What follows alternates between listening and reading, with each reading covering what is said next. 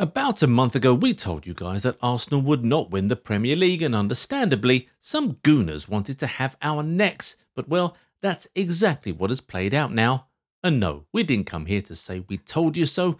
We have come here to look at why and how Arsenal managed to throw away their lead at the top of the table this season. These are five reasons why Arsenal bottled the Premier League. First of all, the truth is simple. Arsenal did not have the right squad size for a title race, especially when you're going up against Pep Guardiola's Manchester City. Although they added the likes of Jesus, Zinchenko, Kiwior, Vieira, and Saliba to the squad at the beginning of the season, remember that they also lost some players like Lacazette, Guendouzi, Leno, Tavares, Torreira, Bellerin, and Aubameyang, so the squad was still relatively slim. Arsenal's first 11 is brilliant, and honestly, that team can win the league. But when they have to dig into the bench, that's when it starts to get really shaky. For example, they have Gabriel and Saliba at the heart of the defence, and they're great, but coming off the bench are Holding and Kiwior. That is a massive drop in quality.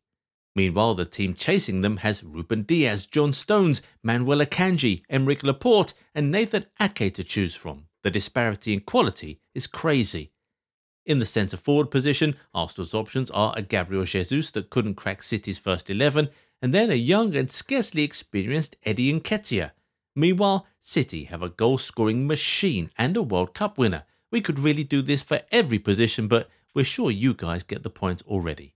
So, because of how thin the squad has been, it's been really hard for Arteta to properly rotate his players as they competed in four different competitions this season and this is why his best players, Saka, Martinelli, Gabriel, Xhaka, Ben White, and Odegaard, have played close to 50 games each this season, and these guys play the full 90 minutes almost every time.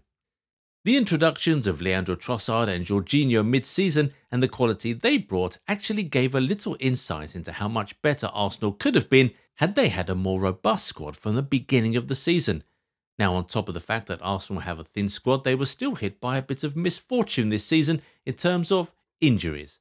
Saliba, Gabriel Jesus, and Tomiyasu were hit with lengthy injuries, and other guys like Zinchenko, Martinelli, Smith Rowe, and Nketiah also had their spells on the sidelines. We really can't ignore the effect that injuries can have on a team which is going for the title. We saw how an injury to Van Dijk pretty much destroyed Liverpool's title hopes in 2021 and you can argue that Saliba was Arsenal's Van Dijk this season. It's easy to just say that Arsenal bottled it, but there's actually a lot of factors to consider, and another one of those factors is that these players are largely inexperienced. They're a very young squad with a very young coach, and therefore most of the players have no experience winning league titles. Jesus and Zinchenko were brought in from City to bring that winning mentality, and you could argue that that's one of the things that got them this far but virtually everybody else in the squad has zero experience winning a major trophy apart from the FA Cup. From Saka to Martinelli, to Saliba to Gabriel, even to the captain Odegaard, these guys don't know what it feels like to ball all season long and stay grinding even at the business end of the season. But there's also something positive to be seen in all of this. The squad is young, so they still have the time and mental strength to learn from this, pick themselves back up, and keep grinding. They can look at Klopp's Liverpool and draw inspiration and motivation. Klopp came in 2015, lost in the Europa League and EFL Cup finals in his first season, lost in the Champions League final two years later, chased City in the Premier League until the very last day in 2019, but still lost out by one point. But it eventually happened for them. They won the Champions League in 2019 and the Premier League for the first time ever in 2020. So Arteta just has to find a way to motivate his players to pick themselves back up and keep on trucking. Also, they can take solace in the fact that they were beaten to the trophy by a massively experienced and well drilled team being coached by an obsessive perfectionist. Over the last few years, Manchester City have formed a habit of going on winning streaks in the business end of the season. After all, they are the ones who hold the record for the longest winning streak in Premier League history after they won 18 straight games in their Centurion season. And while they won't be equaling that record this season, they could very well end the season with 14 straight wins in the Premier League. Now, how could you really have competed with that? That Man City team is just unbelievable. They always seem to have the ability to enter into a different gear in the second half of the season and go on incredible runs.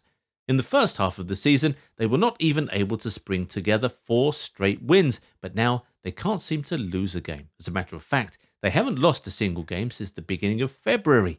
What a team. Finally, one thing that has to be blamed is Arsenal's mentality. Sadly, it seems like title collapses are in the club's DNA. You can go back as far as 1999 or as recently as 2016. The story remains the same. And it's not even always the title. Last season, we saw Arsenal bottle a top four finish when it was in their hands with just a few games to go. This very mentality, or rather lack of it in this case, is something Arteta will have to expunge if he's going to achieve success with this team. To the Gooners watching this, we know losing a title you thought you would definitely win hurts very much, but think about it this way. If anyone told you at the start of the season that you would be finishing second to a Manchester City with Erling Haaland as striker, you surely would have grabbed it with both hands. Certainly, second is a huge leap from fifth last season, so it can still be seen as progress. It's now up to the boys to pick themselves up and go again next season, and in fact, keep going until they are finally able to do it. But do you guys think they'll do it anytime soon? Do you think this Arsenal team has what it takes to win the Premier League next season or the season after that? Share your thoughts with us in the comments. If you enjoyed this video, give it a thumbs up and subscribe to the channel. Also, turn on the bell notifications so you never miss out on new content, and we'll catch you in the next one. Bye bye.